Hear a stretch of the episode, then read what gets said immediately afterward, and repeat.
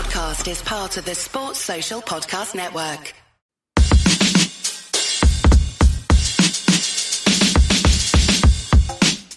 And welcome back to the Rock Chalk Podcast. I am your host, Andy Mitts. Today, we get to recap another fun Friday night as the Kansas Jayhawks jumped out to a huge lead and were able to hold on for a 34 to 23 win over the Illinois Fighting Illini. Um, Kansas getting some votes now in the in both of the major polls. Um, I did actually see um, uh, some other some other uh, media members talking about how they would have had KU in their top 25. But to help me talk about all of that is my more my Monday co-host and my uh, deputy editor over at Blue Wings Rising, Kyle Davis. Kyle, how you doing today? Uh, I'm trying to hydrate, recover, rest from a long, long weekend of football, um, but not a bad weekend of football. Just you know, it's it's it's week one for the NFL, week two for college. It's still getting my sea legs under me to watch and consume so much in a four day span. You know. Yeah, the only bad part of the weekend for football wise was the fact that the Chiefs lost on Thursday. So, but Chris Jones now signing a deal. That tells you when we're actually recording because that literally just came across the news wire. So hopefully we can have just have lots of great football for, you know, both teams that most people here in the Kansas City area root for. So, all right, let's take a look at this game because there was a whole lot to look at, a whole lot to talk about. What is the biggest thing that jumped out to you when you look back on this KU Illinois game? Oh man. Um, there's so many. Obviously, I know we're going to talk about Jalon Daniels. He looked great, arguably even better. Uh, though I think if if I'm just one thing that just stood out that was just kind of a wow, and um, there's a million direct, different directions we can go, but let's start with the with the defensive front because especially those first couple of possessions of the game, Illinois couldn't establish anything. And I think that really set the momentum for Kansas to then, you know, a couple three and outs, early punts, defense wasn't on the field very long. Then you let the offense go and establish a lead. And then Illinois is just playing catch up uh, the entire time. And I don't think, you know, I, I, know we're starting to kind of get to that point where I saw some quotes from um, from Robinson and others really crediting the the defensive line and just the, that they were handling double teams and really making it easy for linebackers like Rich Miller to kind of get through their gaps. Um, that was impressive. You know, I, I tweeted it uh, on Friday night, but if you take away that one 72 yard run by uh, Luke Altmyer, then Illinois on the night. Uh, let's see what they run. They they ran for I think it was uh, yeah, 67 yards on 27 carries. Uh, if you take away that one run, so like that is a for look the the def, we know, there's a lot to talk about with the offense, and it's all great, but we all knew that was happening. Defense has been the biggest concern coming into the year, right? That was the thing. Can they get better? Are they going to improve? Can they hold up? And you know, Illinois doesn't have uh, the kind of dynamic runner that it did in the backfield last year, but this is a good team with a mobile quarterback, and you know you take any Power Five opponent comparable to what you'll see uh, see in the uh, in the Big Twelve, which argue you know you could argue that Illinois even just their makeup and kind of their their the kind of power ball in the trenches that Bret Bielema likes to play, and you hold them to 2.5 yards a carry outside of one play, that's that's really good. I think that stood out quite a bit in a, in a game where a lot of things stood out yeah, I mean it's it's hard to not be super pleased with the way that the defense played, especially when you look at like the offensive line was expected to be the strength of the offense for Illinois coming into the year. And yes, they struggled a little bit against Toledo, um, but I don't I don't think that that was like a big enough deal being made out of that one, right? Because yes, Kansas, you know, they they dominated Missouri State for quite a while on the offensive or dominated their offensive line for quite a while. But it's not like they, you know, were playing a nobody here in this game. Like Illinois has a good, they're, they're good in the trenches. Um, and not only did the defensive line for the Jayhawks really show up, the offensive line did as well. Like it seemed like Kansas controlled the line of scrimmage for the vast majority of that game.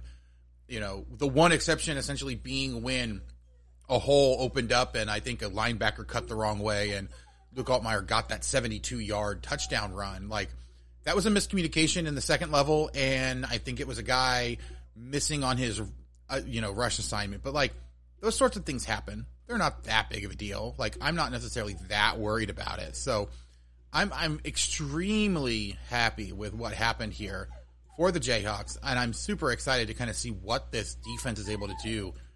They're going to have a huge game here against uh, you know against Nevada. Like even with Austin Booker out for you know the first quarter, the first half, and Cobee Bryant out for the first half, like I'm not worried about that because hey, guess what? Nevada is nowhere near good enough for that to really be a concern. No, and actually, and you know, obviously, you want Cobee Bryant to to play in this game, but also um, one of my favorite stories so far this year has been Kwinton Lassiter and two interceptions in the first, first two games, and just the, you know, the the the way that he's come uh, come across, and now that you know, with with I know that he's he's technically behind Mello Dotson in the depth chart, but you know, with with no Cobee Bryant in the first half, there'll be some movement around there in the cornerback position, and I just love that he's kind of as a senior getting the chance to really shine. And so, um, I hope against a Nevada team who really struggles on offense that maybe you know maybe we that that Kwinton Lassiter story can can keep going one more game or a couple more games because that's a that's been one of the more fun surprises that we've had through two weeks. Yeah, I mean, I'm I'm excited to kind of see what Kwinton Lassiter is able to do.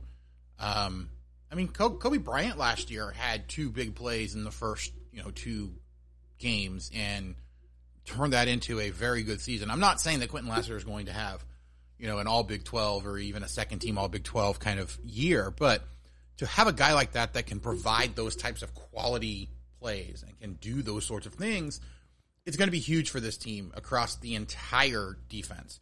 Um, you know, and he's not the only guy. Like I talked with, uh, I talked with JB Brown and I talked with Jereme Robinson after the game, and both of them were just talking about how how great it was to have so many different guys that can contribute, can step up in big spots, and know that if something happens and they have to come out of the game for you know a play or two, someone else is there to step up. Someone else is there and able to do similar sorts of things to what they do. I don't think anybody is going to be as good rushing the passer this year as Austin Booker and Jereme Robinson. Like I think those two are fantastic pass rushers. Um, you know, I like Patrick Joyner was a guy that was brought in that was supposed to be a really good pass rusher as well, and I think he's just a step behind those other two. But that's not really that bad. Like those are two guys that are doing a really good job getting to the quarterback, and like there may potentially be some concern, right? Can they keep this up with teams that go a lot faster, that have more physical offensive lines? But you don't have many that were more physical than Illinois. The question is, can they combine that with some speed?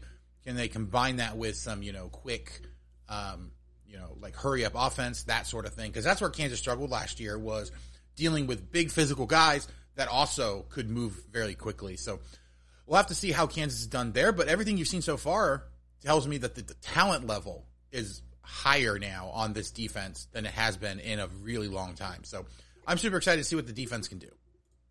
Yep, and, and, you can tell the the off season, just the athleticism, the stamina, and just the speed that right. they're running Everyone's around the ball, faster, like, like a lot faster. Yeah, yeah. like Gildersleeve it talked is. about that at the end of camp about how you know that was one of the main goals was to get guys faster, but I didn't realize it was quite that much. Like you, it it hits different when you see it on the field in an actual game as opposed to seeing it in practice or you know hearing guys talk about it they looked really, really fast, and Kansas was able to turn a lot of things that I would have said in the you know the last couple years.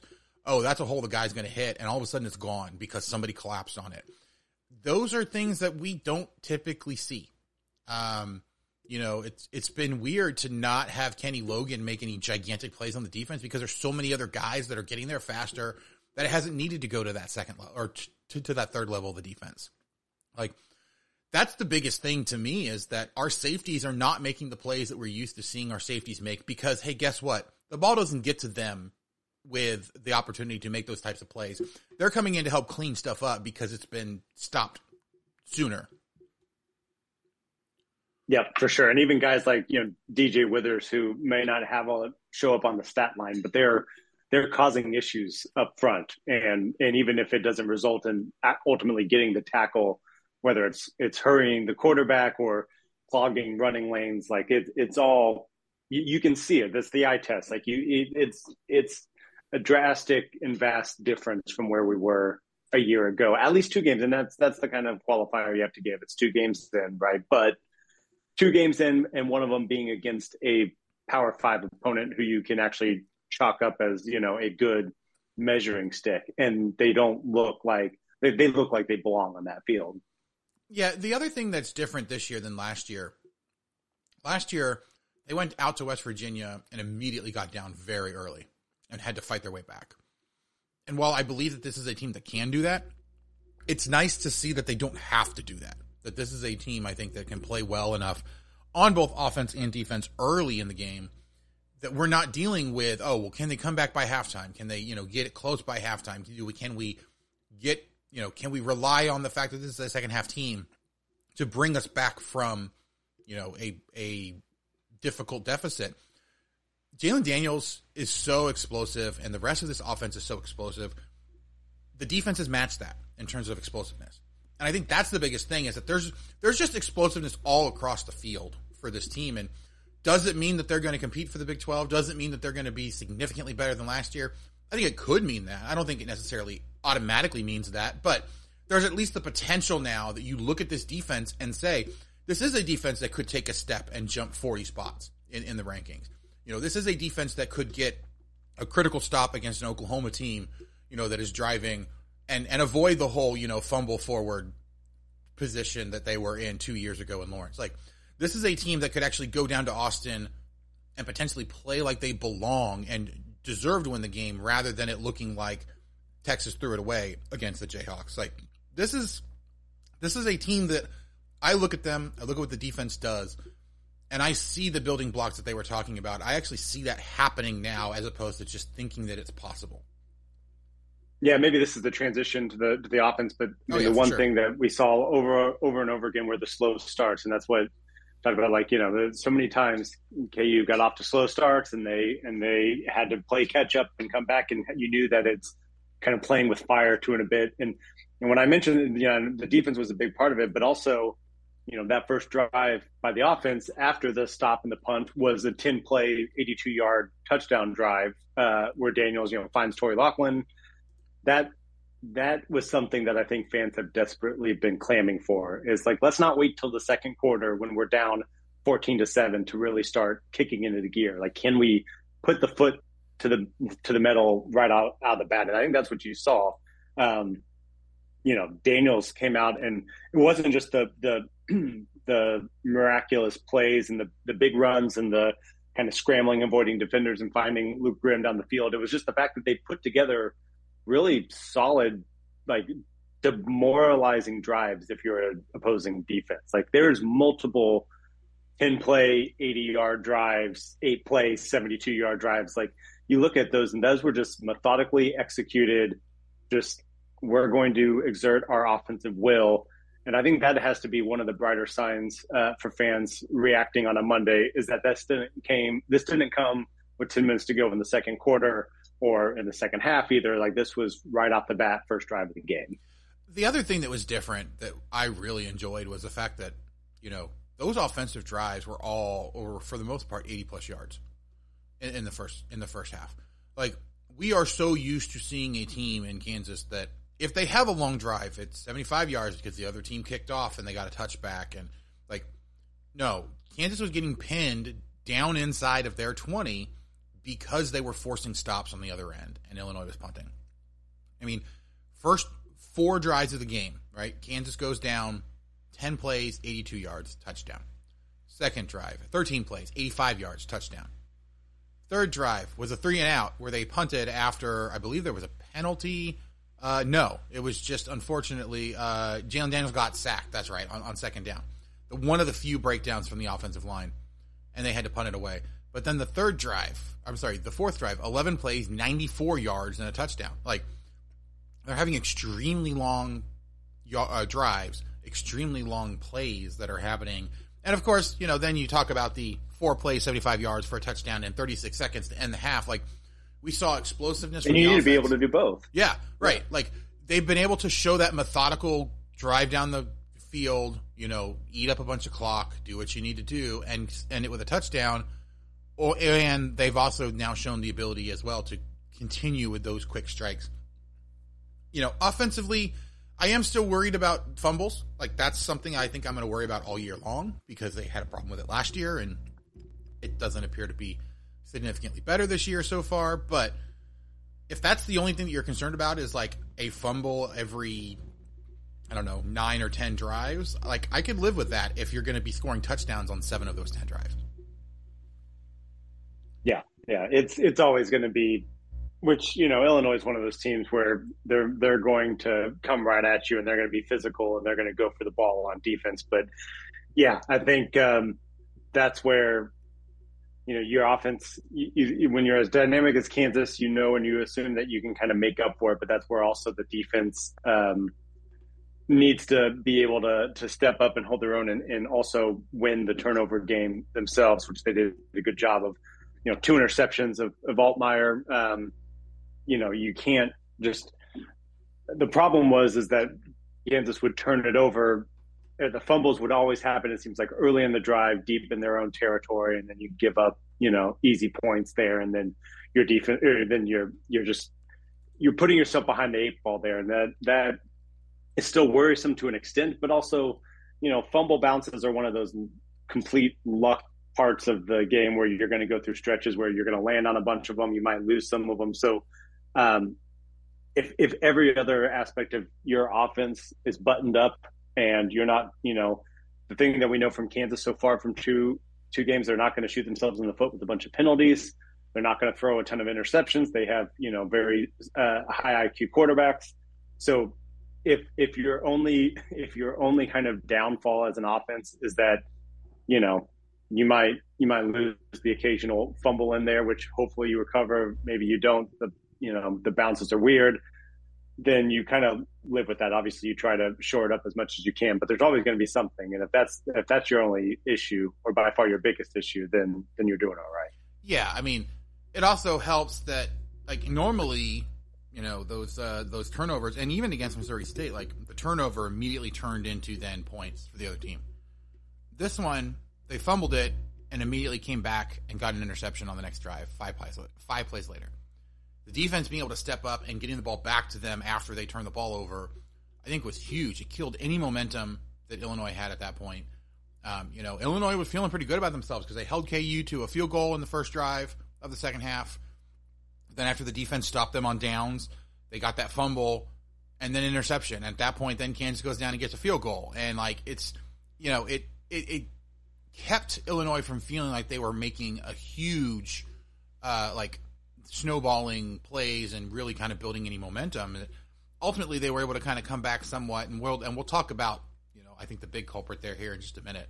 I've got a little bit of a rant I want to go on, but this is uh you know this is this is a much different team than what we saw last year in terms of how they manage games and how they're able to build that momentum and keep the other team from being able to take advantage.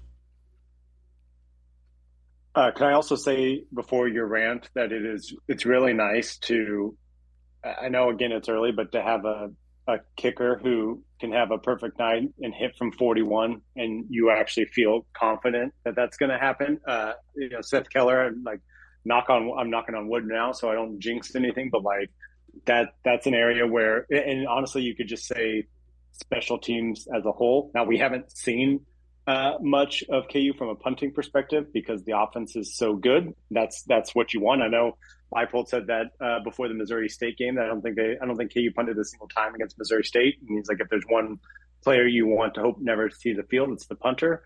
And we haven't, but like the overall the kicking aspect and some of the other special teams uh, areas is when we're talking about big improvements. I think you chalk up the defense athleticism and then you chalk up the kicking game as two of them that have to be at the very uh, front. So that just it's it's a nice when everything else is so stressful about a football game, knowing that you have confidence that your kicker can make it from 40 yards and be consistent with their extra points. Um, as we know, Iowa State fans know is very important. That uh, that just is a huge relief. Yeah. I mean, it's great to have a special teams unit that is as effective as they were. Um, it was pretty close to being a perfect, you know, a perfect night for them, um, which reminds me. Well, I should say, per, you know, moves us easily into sponsoring on the podcast, Charlie Hustle.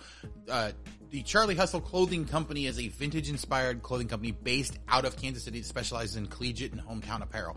They want you to be the best dressed fan this season. And so make sure you go and check out their wide selection of officially licensed collegiate apparel today and show off your school spirit all season long. They have a ton of Kansas stuff. Honestly, I think Kansas is probably one of the biggest collections that they have. And they've got a ton of great stuff. Jalon Daniels, they've got like four different football shirts. They've got just a ton of basketball stuff. And they've got combinations of logos and messages that I can't find anywhere else that I really love. I they have plenty of angry Jayhawk, which I am super happy about. But if you go over to charliehustle.com, use promo code 101215. That's the word T E N, the numbers 1215. You can get 15% off of all non sale items across the entire website. That's not first time. That's not, you know, you can use this code whenever you go shop there. As long as the item's not on sale, you're going to save 15% off with that code. So you, you can come help support us at the, at the 1012 Podcast Network and, of course, Charlie Hustle by going and picking from one of the 30 different schools that they have.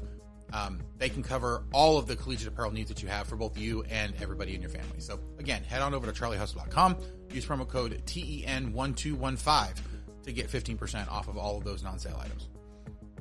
All right, Kyle, I am going to go ahead and get into my rant, but I figured I probably should save it for after the break so that everybody can mentally prepare for it. So we will be right back on the Rock Chalk Podcast. And we're back. I am here with Kyle Davis. We are recapping the Kansas Illinois game that, uh, while the outcome was great, it was exactly what you were hoping for as a Kansas fan. Some of the way that we got there was not great.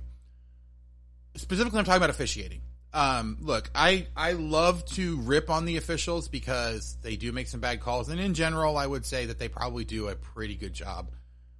Unfortunately, there were two pretty bad calls. Well, there was more than two pretty bad calls, but the one that really jumps out is the Austin Booker targeting call on that two point conversion after Luke Altmyer ran for 72 yards down the field.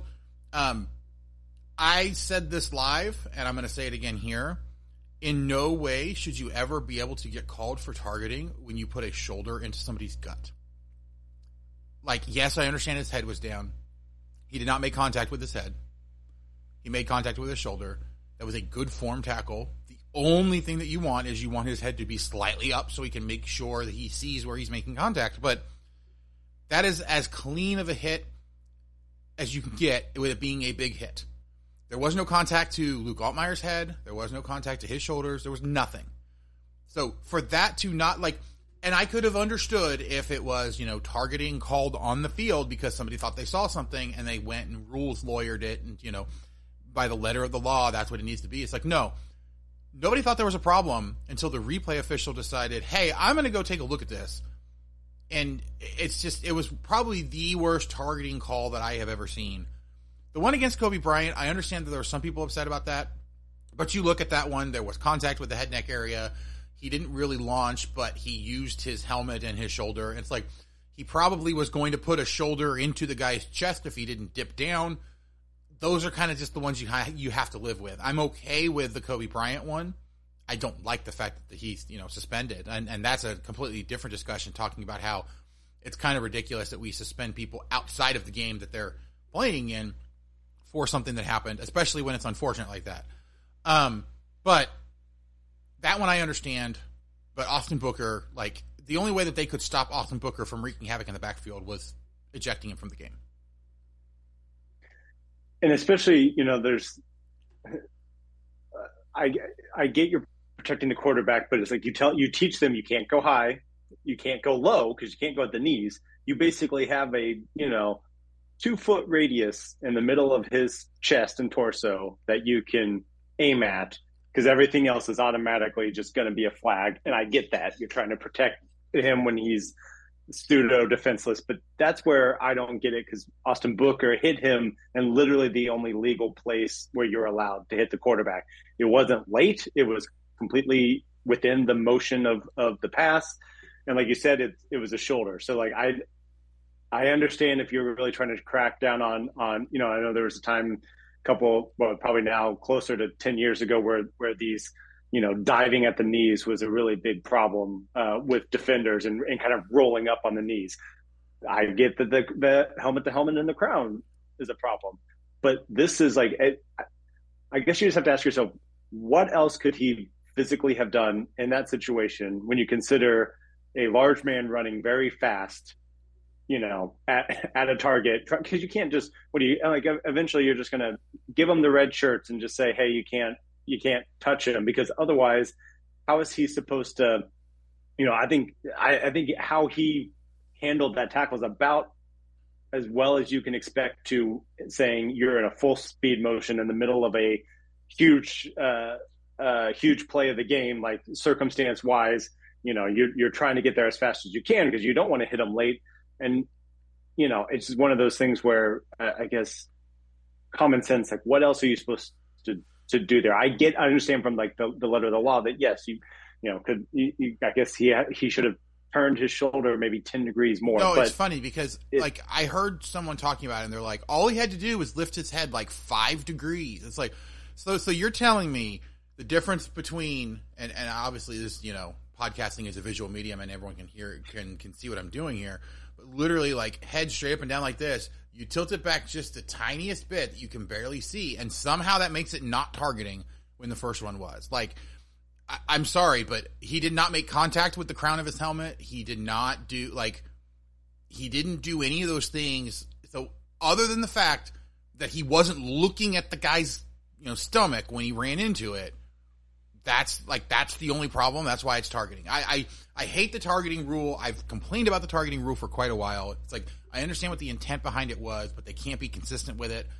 And I mean, I'd be fine with there being a targeting penalty that doesn't penalize guys. Or well, I think the biggest pro- problem for me was just the fact that you know, from what it it sounds like his um you know, it sounds like it was just summarily dismissed that he that they went ahead and appealed it for both of them.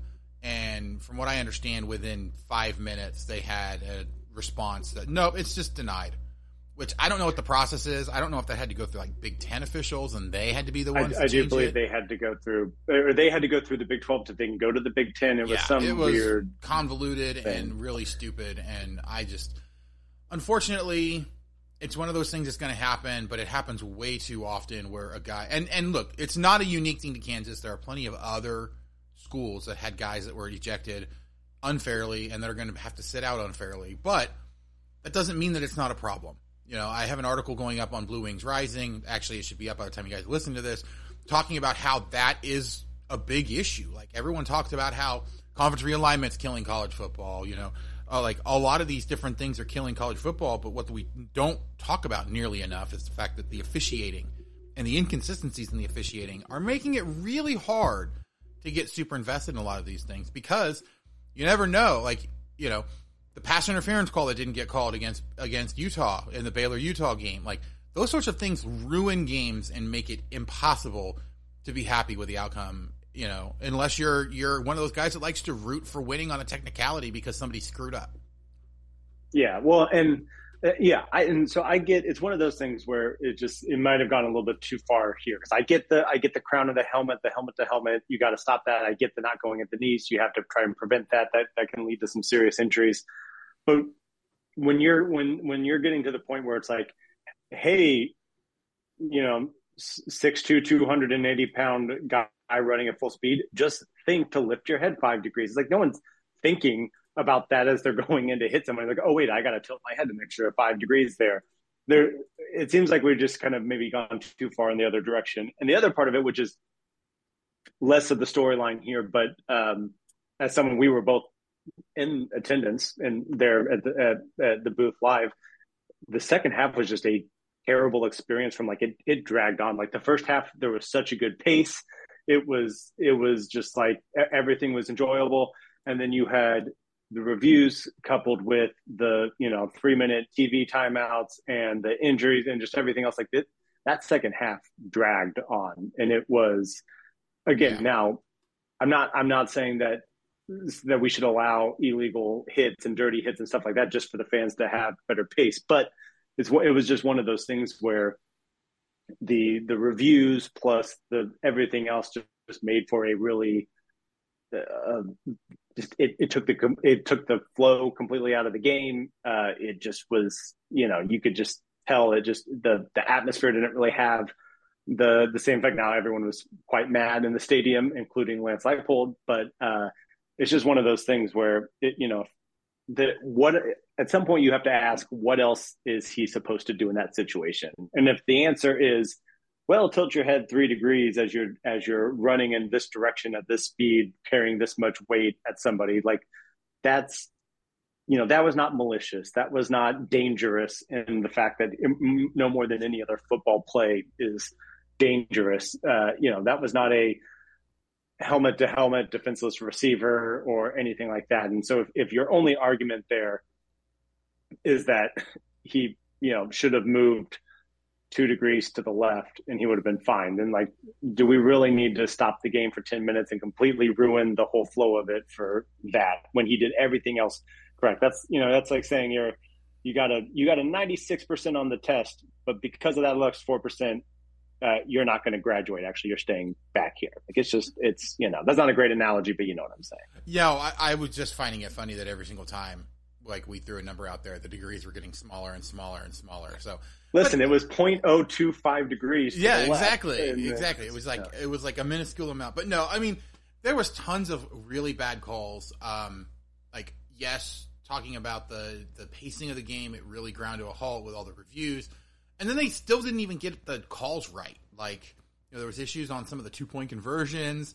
Um, Hishaw, like they did a review for Hishaw uh, getting to the first down, and they didn't give it to him, even though it looked pretty clear that he was he was there or at least like an inch away, as opposed to the two yards that they put him back.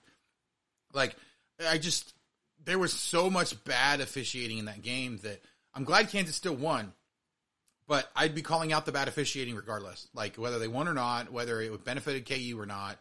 Um, it's just it's getting ridiculous. It's making it really hard to watch a lot of these games, and I'm just glad that it is not likely that officiating is going to be deciding this game coming up on Saturday. We finally get a Saturday game for Nevada or uh, against Nevada.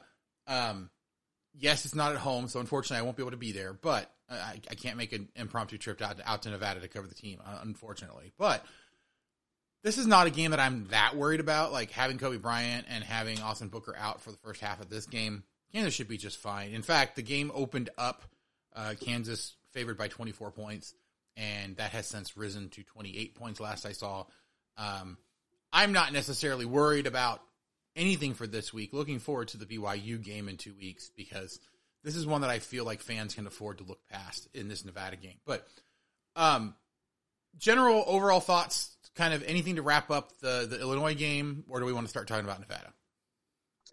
Uh, you know, the only other thing I'll say in the Illinois game, kind of because you mentioned it with BYU, is that again, it was a really strong crowd uh, for for the booth. I know it wasn't a sellout, and this is one of those things where it's like, you know, I think there's some been I've seen some back and forth on like, oh, fans aren't stepping up, that sort of thing.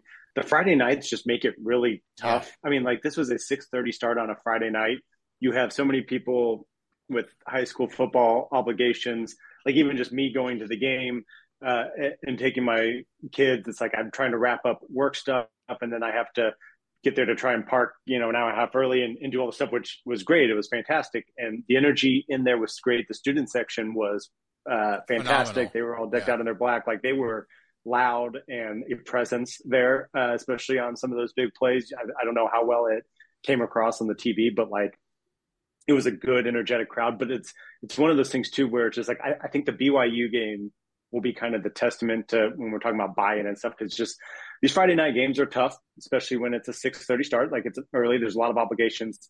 Now with BYU, you've got two thirty in the afternoon on a Saturday. Uh, it's on ESPN. It's a conference opponent. Like that's one where I would imagine. I would guessing this one's probably a sellout, especially if they're coming in at three and zero, oh and you maybe you're ranked, that sort of thing. But I would say like I, it's still been, you know, there's a lot of speculation of okay, what what's the fan support going to be like? You know, are people going to, you know, are, are they hashtag packing the booth? And I would say for having Friday night games with so many conflicting things with the Labor Day and Week One, and then and then Friday, you know, high school football and everything here. I thought the crowds have been really good. I think they've been really energetic. It's been very much a like it's very much a home atmosphere and advantage for Kansas. Like there was there were a decent amount of Illinois fans too, uh, and they were all around the tailgates and everything ahead of time. But once you got into the stadium, I mean, now granted in the first half they didn't really have much to cheer for, but like they were very much drowned out by everyone else, and so uh, I, I, think that's been interesting. The kind of whole fan. I, I don't know debate or uh, maybe it's just kind of like the the perception of buy-in has been interesting because you know, yes, it would be great if they sold out that game, but also given all of the other factors, I still thought it was a really good crowd, and I'm interested to see what it looks like in two weeks against BYU the next time next time that they're at home. Yeah, I think you might have some room for criticism if it's not sold out against BYU, just because of yeah. that. You know, because it's a national opponent. BYU is a is a fairly big brand anyway, and especially if you know if BYU goes and beats Arkansas, then there's no reason that shouldn't be a sellout. Now, granted, I think there's going to be a decent number of BYU fans in the stands. I know plenty of BYU fans that live in the area that are going to be there. Um, but like this is this is a game they have coming up here to keep the excitement up because Kansas should win this one big, and then you host BYU in their first ever Big Twelve conference game. Like that is something to be excited for. That's something to be in the stadium for. It's not going to be a college game day moment because I'm sorry, I don't believe that college game day is going to come to Kansas BYU unless both of those teams win by like 50 this week. Um, and even then, like you're going up against like an Alabama Ole Miss game that is probably going to get a lot more attention. But Kansas, I think, has an opportunity here to really get the momentum rolling, to really find themselves in a position where the fans are going to be coming because it's fun to be there and not just because they're hoping that the team's finally going to get it turned around. Um, all right. Rather than dive in too deep into Nevada, um, because I'm going to be honest, it feels like a lot of wasted effort to me. Um, I'm having a hard time even finding a guest to come on to talk about Nevada. So we are. I've got something else planned for the second episode of this week. I think you guys will enjoy it. But um, what do you need to see from Kansas in this game against Nevada? Is there a specific like start that they need to have, or you need to see a specific winning margin? Like, what is it that you would consider to be successful going up against Nevada in Reno. Yeah, I think this one needs to be a no doubter from start to finish. And so for for those listening, the reason why we're saying that it's hard to put a lot of stock in this is because Nevada is 0 and 2. They have scored 20 points on the season and they have given up 99. So it's not a great uh, points for to points against ratio there. Uh, now, granted, the first game was against USC, they lost 66 to 14. Uh, and actually, it's weird looking at that game because they scored on their first possession of the game, and it was because they they com- completed a 73 yard pass, and then they didn't score again until it was 52 to seven, and then they got into the end zone with a lot of USC's kind of backups and, and others in there, and then they go up against Idaho, um, and they you know lose 33 to six, and the the defense is um, a problem right now, you could say, for the Wolfpack. Uh, they're they're giving up 383 passing yards and 182 rushing yards a game, which means that Daniels and Neal and Hishaw should all feast for about two and a half, three quarters. And then I think, you know, you say, what do you want to see? I want to see Jason Bean and Sevion Morrison um, and Dylan McDuffie playing in the fourth quarter because Kansas is up by 30 and you you can give Jalon Daniels some extra rest on his back and the defense is uh, exerting its will. I mean, this team can't run the ball very well, so you better not be able to get. there. They're only averaging 83 yards uh, on the ground per game so far. That's I think what you got to see. I think you want to see. If I want to sum this up in a word, what do you want to see out of this game? I want to see backups because I want to see it taking care of business for for two and a half, three quarters then I want to see Jason Bean and, and Dylan McDuffie and some of the other guys in there. I want to see, you know, 15 yard uh, hook rods to Jared Casey, uh, just everything, whatever you got, um, because this game is is tied up, and not just because I'm afraid I'm going to be asleep before the end of the game because this is a 9:30 Central Time start on Saturday night. So you know, if that would be even better if I can get uh, everything written by like the, the time the game ends yeah, exactly. at 12:30 and and pray for no um, targeting calls that are going to delay it even further. But yeah, that's what you want from Nevada. Nevada has had a lot of issues. They had some weird coaching s- switches and different things happening like right before the season started. They're they're playing two different quarterbacks, um, and you know neither of them have been that successful. So yeah, that you just you want to see a team not take their foot off the gas and just take care of business because you could call this a I guess this would quantify as a trap game uh, if you wanted it to. You just got done with Illinois. You've got BYU on national TV coming up in a week. You're going to face uh, 0 2 Nevada on the road for the first time. Like, just take care of business. This this is one where we'll see kind of the mindset. And, and you know, I, have seen several times how Leipold and the team have talked about. Jalon Daniels has said this a lot. Yeah, we're two and zero, but we take every game like we're it's we're zero zero. This is where you'll really find out if that is true. Like, if, yeah. if they really go into Nevada and not let their guard down and take care of business and and not look ahead to BYU, then yes, that is very much true. So I think that's what I'm wanting to see out of this game. Yeah, and uh, uh, and hopefully I stay awake. Yeah, exactly. I mean, I would like to be able to see the end of the game, which means it has to be moving fairly quickly. I think um, because it is kind of rough trying to to you know go that late. Um, but it is the new reality, right, for Kansas for all of Big Twelve because we're going to have Big Twelve after dark when uh, you know starting next year when all of those West Coast teams or I should say Mountain Time teams come in. But to kind of you know kind of wrap everything up that you said in in a little bit of a different bow, uh, Kansas. If you go over to the F to the SP Plus ratings over on uh, ESPN, done by Bill Connelly. I love the the ratings that he does. He's usually pretty good with you know it being predictive and stuff. Kansas is 49th, which honestly I think is a little bit low, but regardless, um, Nevada, 130th out of 133 schools. Nevada's terrible. Um, the only three teams that are worse than them are UMass, Arkansas State, and Kent State. That's it. Uh, you know, they're worse than UConn, and UConn has looked horrid in their two games. Like, this is not a team that has any business sticking with Kansas. There was some news coming out of Leipold's presser that Jalon Daniels did not practice on Sunday. Um, you know, that Jason Bean took all the reps. I, I, I don't know. This is one of those games where I almost treat it like it's the Missouri State game where if we see Jalon Daniels, awesome. If we don't, I'm not necessarily that worried because you're giving him a bunch of rest before the BYU game and then Texas after that. I get the feeling that this is probably going to be more like what I expected in the Missouri State game, where Jalon Daniels is going to come in early enough. They're going to get out to a 21 nothing lead, and then Jalon Daniels is going to hit the bench for the rest of the game. Then you're going to see Jason Bean what I want to see, I want to see Cole Ballard. I want to see him have an entire quarter to just run the offense because, hey, guess what? Kansas is up 60, you know, 63 to 3. And Cole Ballard comes in and tries to push them towards 100 because let me tell you, they, they could do that. Like they have good enough running backs, they have good enough wide receivers that they could score a lot and they could score a lot quickly so if you're and if you're in the locker room, you, so this is a little bit of a trivia uh, for you. Do you know how many days it's been since Nevada football team recorded a win? No, I do not at all. Uh, it has been by by the time well, I'll say this by the time they play they by the time they kick off on September 16th of this year, uh, it will have been 378 days since Nevada last recorded a win. So it was September 3rd, 2022. They beat Texas State 38 to 14 and that that was the last time. So um, if you're if you're in the if you're a, a, member of the coaching staff in that locker room, your message is they better still be without a win at, at 379 days and 380 days and 381 because you don't want to be the team that breaks that streak. I believe they've lost 12 in a row now.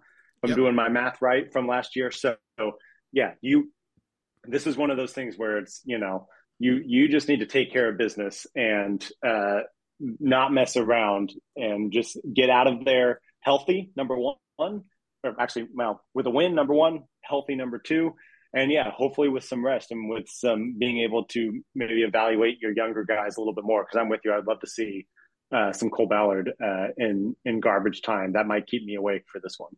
Yeah, exactly. All right, well, I think that's going to go ahead and do it. Um, Kyle, thank you so much for joining me today, and thank you guys so much for listening. If you have not already, please do go out wherever you get your podcasts, whether it's Apple Podcasts, Spotify, Stitcher, any of the other million apps that are out. No, not Stitcher. Apple Podcast, Spotify, and all of the other apps that are out there. Just search for Rock Chalk Podcast so you can subscribe, get every episode as soon as it comes out. If you give us a rating and a review, five stars, nice comments, would be absolutely fantastic. But if for whatever reason you can't do that, just let us know what it is we can be doing better. We really do bring the podcast to you guys, get you all the information you need in as entertaining a way as possible. So if you have any comments, questions, suggestions, people you want to try to interview, anything like that, contact me by email at rockchalkpodcast at gmail.com or on Twitter at rockchalkpod. We are part of the 1012 Podcast Network, covering all 14 teams in the Big 12 Conference, and maybe a little bit of the new ones that are coming in next next year. Um, you can find links to all the great shows that we have over on the Sports Social. Uh, uh, sorry, over on the sports the Sports Social Network as well by going to 1012network.com. Get links to all those great shows. Make sure you visit our sponsors, PrizePicks and Charlie Hustle Company. Uh, but that is going to do it for us today. Thank you guys so much for listening. We will catch you guys next time on the Rock Chalk Podcast.